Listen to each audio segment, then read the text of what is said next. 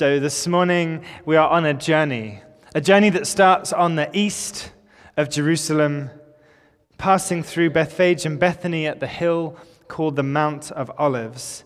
And then we go down towards Jerusalem. The Mount of Olives is on one side of Jerusalem, the eastern side, and looks over uh, the city. I know what you may be thinking. You may be thinking, we've been here before. We've done this journey before. Perhaps you have a feeling of deja vu. Perhaps you, like me, uh, are wondering actually, when was the last time we did Palm Sunday in church? I think the last two years we've been online.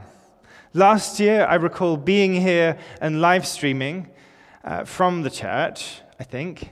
And the year before that, I know it was a, uh, that's when COVID had just started, and so it was a, a, a put together service from different people's houses that was edited together.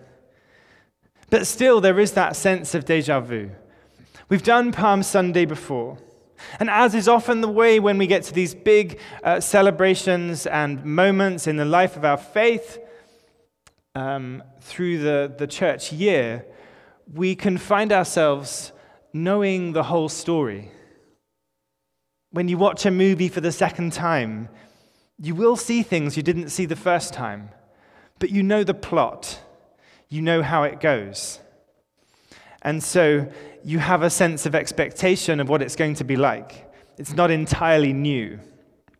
And so it is with Palm Sunday and Holy Week, Good Friday and Easter. We've been here before. Hopefully, as we retell and relive the story in our community, we will uh, see something new. We will experience something new. And God will speak to us in a way that we haven't heard before, but that's just what we need to hear now in the present reality of our lives. And so we're still in Lent. Holy Week is before us. And we get excited about Jesus coming into Jerusalem on a donkey of all things. As we enter the story, um, let's hope we see something we hadn't seen before. So, those of you what like to write things down, three points, all about offering.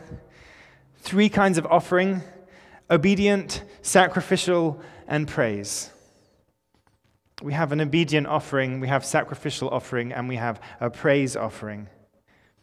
Each of these offerings related to the big picture, a response to the greatest offering of all time that is, God offering his Son, Jesus, to die on a cross that we might be saved from our sins. We might have relationship with him. The offering of Jesus, humbly offering himself in submitting to his Father's will. So, firstly, what is the obedient offering that I'm talking about? Well, if you've got a Bible open, uh, verses 31 and 34 point to this particularly. Jesus is on the way to Jerusalem, and he sends two disciples on ahead of him to get a colt. Now, um, we do this sometimes in normal life, don't we, when we have a reservation for a restaurant? And we might be running a bit late and there's someone else coming and so we sort of phone somebody well you go you go in and get the table and we'll try and find a space in the parking lot. And so there's that kind of going on ahead. So that's kind of what's happening here only um, jesus basically says you need to go and find a colt which if you want the definition is a young uncastrated male horse in particular one less than four years old. And he is to, uh, Jesus says, You go tell the, the owner, the Lord needs it. The Lord needs it. Now, we don't hear what their response is so often in the Bible. We just see one side of the story, like with Paul's letters. Uh, we see the response to something that's going on. And here in Luke's gospel, it's the same. We don't see the full picture. Were they delighted? Were they excited to give away their donkey, their colt? If someone came and knocked on your door and said, Can I have your car because the Lord needs it? How would you feel? Now, if you have a nice car, you might say, no. And if you have a car that you want to get rid of that isn't starting, you might say, good luck. you take it. But this is a, a new animal, it's a young animal. And uh, we don't know how excited or not they were. But they responded in obedience. Obedient offering is giving because we are asked. It's giving because we're asked. The Lord needs it. Why? What would the Lord want with this? Other than, as we might know, it's fulfilling some prophecies. Um, it's the purpose of bringing the kingdom to earth. We know that the kingdom in Christ has come and yet has not fully come. Then, as now, the world is broken. And so, in Christ coming, the kingdom has come to earth in a, a, more real way than it had before. The Lord needs many things, and they will be specific to a situation. By which I mean, if you have a young horse at home, if you have a colt, if you have a donkey, um, the Lord doesn't need it here at St. George's. Please don't bring it. Uh, we've just got the new carpet in in the last year, and it would probably make a mess. The Lord does not need a donkey here. But what does the Lord need? What are we being asked for? How can we be obedient in giving to the Lord what the Lord needs? I remember um, walking through a city center, a downtown, um, in, in a place where I lived, and there were a lot of people begging on the streets. So, a typical day uh, would involve, um, if you were walking from one place to another, um, then uh, it would involve passing between five and ten people who would ask for, for spare change or ask for money. Um, so, it was very, very common, and you can't give to everyone. What, what I did in that scenario is I gave to, to um, the city mission who worked with um, people who, who they could help. And so that's what I was able to say to people. This is how I give, um, because I can't give to every single person uh, who asks me on the street. And I was walking along with a friend who's a Christian, um, and, uh, and, and somebody had stopped us and said, you know, can you spare $10? And the friend opened his wallet and said, I haven't got anything in there. Now, as someone who lived in the city, I would um, expect that that would be the end of it. Um, because, as I say, people always asking for money, and you cannot give to everyone. And he had nothing there left to give. But my friend, who was uh, a bit more holy than, than me, um, didn't take the excuse of I've got nothing here. He'd been asked by someone who needed some money, and he said, there's an ATM over there. I'm going to go over and get some out, and I'll give it to you. And so he went out, got some money out, and he gave it to the man. I was challenged. Maybe you would have been challenged too by that generosity. It wasn't that this was the only person who was asking for money, there were many, many people in the city. He gave because he was asked. In Matthew 25, Jesus could have said, when I needed a bed for the night, you provided shelter, because whatever you did for the least of these brothers of mine, you did to me. So he was giving to Jesus, even if the man had other ideas as to what might actually happen to the money. What are we being asked for? What are we being asked for when we're out and about on the street? What's the Lord asking us for in our quiet times, in our prayer times? Maybe it's objects, maybe it's money, probably not horses or donkeys. Maybe it's our time. Maybe it's our connections.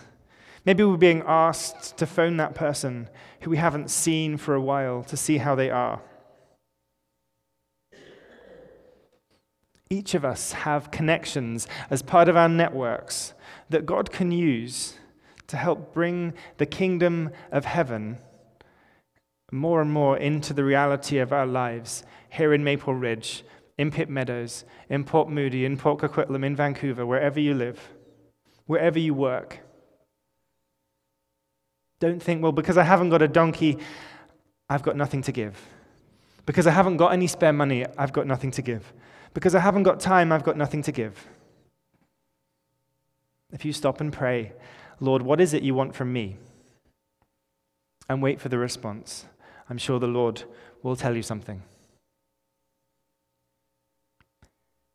And it might, just want to put this out there, it might be that the Lord says to you, Well, look, St. George's has a mortgage of $140,000 and you could pay that off tomorrow. And if that's something the Lord places on your heart, whoop de doo, come tell us. But I just wanted to, to say that that isn't the only thing. It's not all about money. As I said last week, God doesn't need our money. But there are people. There are people in your life, there are people in your workplace, there are people in your community, there are people in your neighborhood, and God probably wants you to do something that might bless them.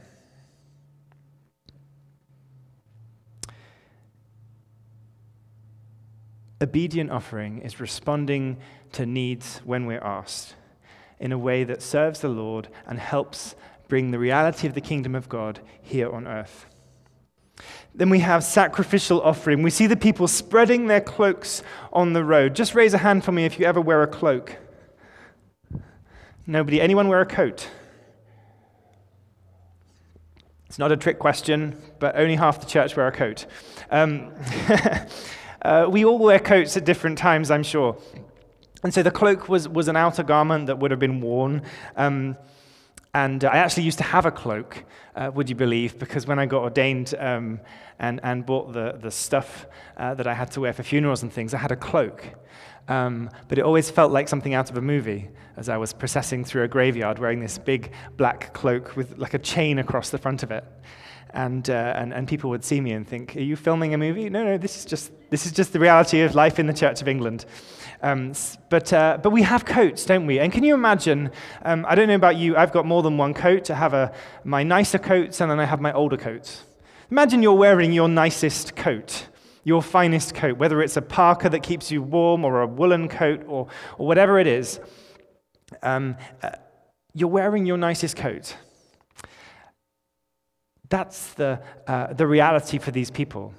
They're wearing their nicest cloaks and along comes Jesus, and they see the Messiah.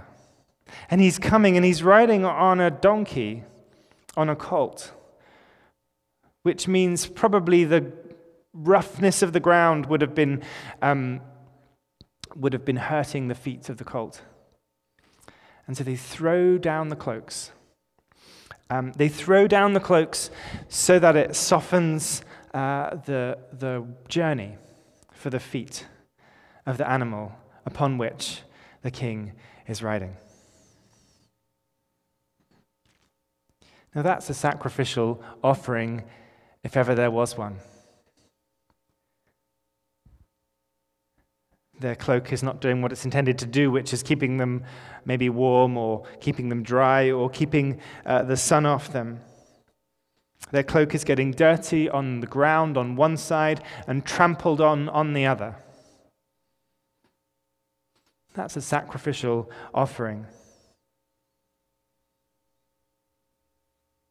They chose to respond without being asked. In the first scenario, they were asked. They were told, The Lord needs this. Now, they're responding because they see the need and they choose to make a sacrifice. They don't have to. No one is asking them to, but they choose to make a sacrifice.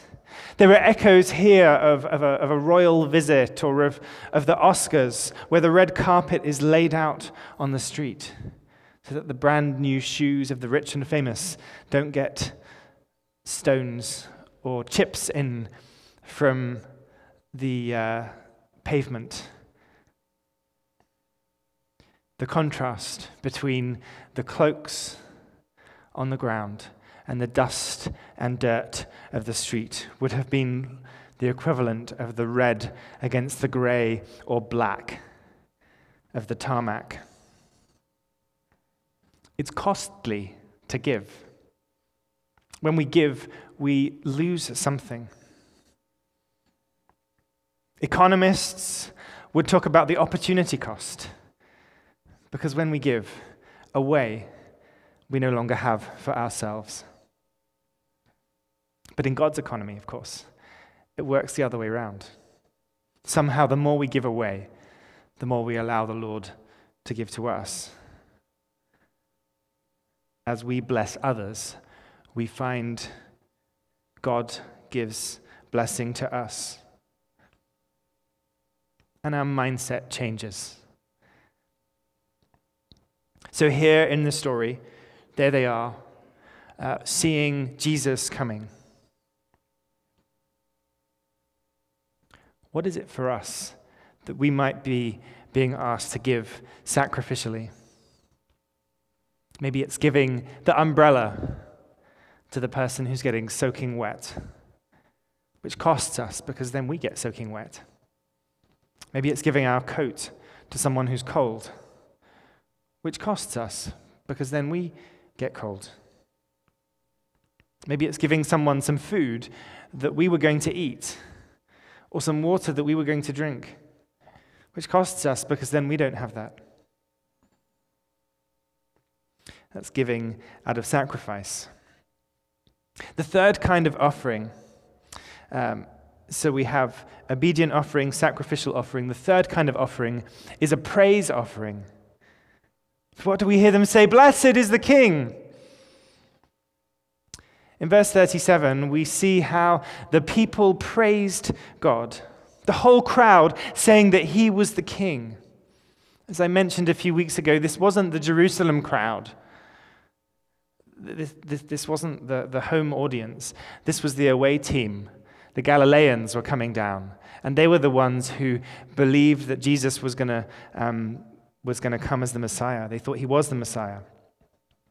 And so they were saying, Blessed is the King. The people offered their praise to God, giving because we're compelled to.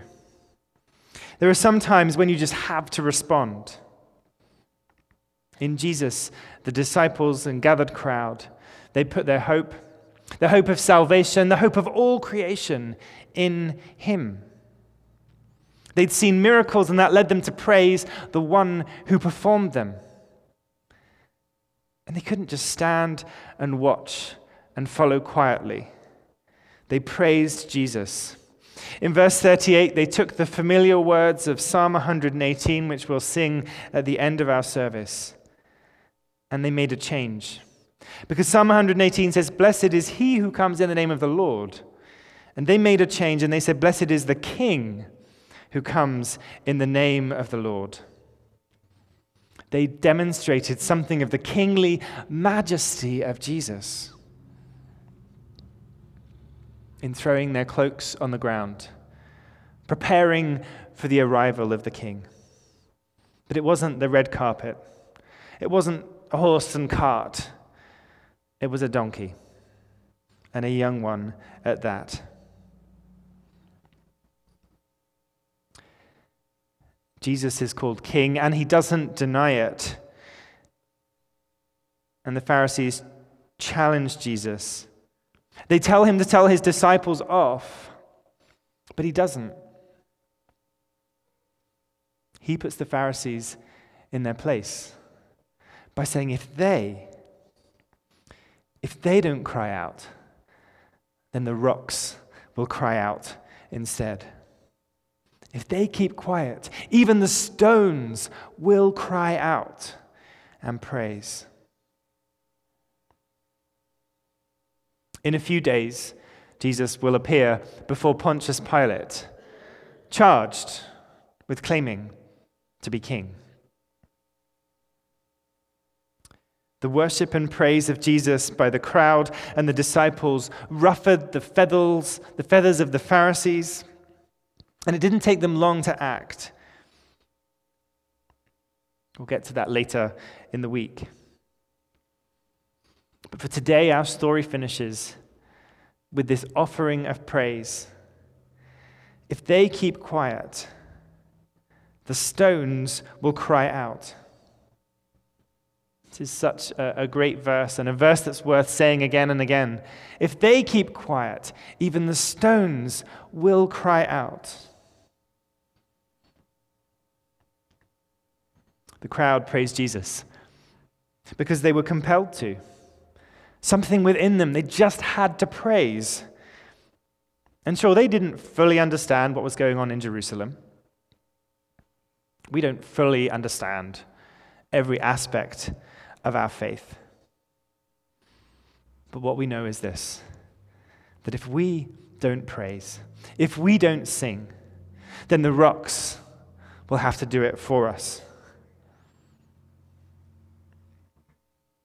They didn't know that he would be a king so different from the Messiah they had imagined. They didn't understand fully, I'm sure, how he would die and what would happen. But at this point, they just had to praise him. And if they didn't, the stones would cry out and praise Jesus. Sometimes we have that moment, don't we, when we just have to call out in praise. Maybe it's a time when you've been in church and felt really engaged in, in worship, in singing, or in liturgy. Maybe it's a moment when you've been out having a hike or a walk and you see a, majestic sunrise or sunset, or you see eagles soaring overhead. And it calls us to want to praise the one who created all things. In each of the offerings in the story, the obedient offering, the sacrificial offering, and the praise offering, we see a response to the greatest gift of all time. That is God offering his Son to die for us so that we might be in relationship with him.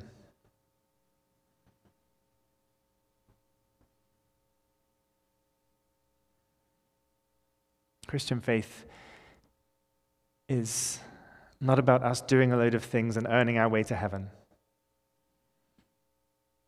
Christian faith is about Jesus, who has already done the work. And so we are invited. All we have to do is respond with a yes.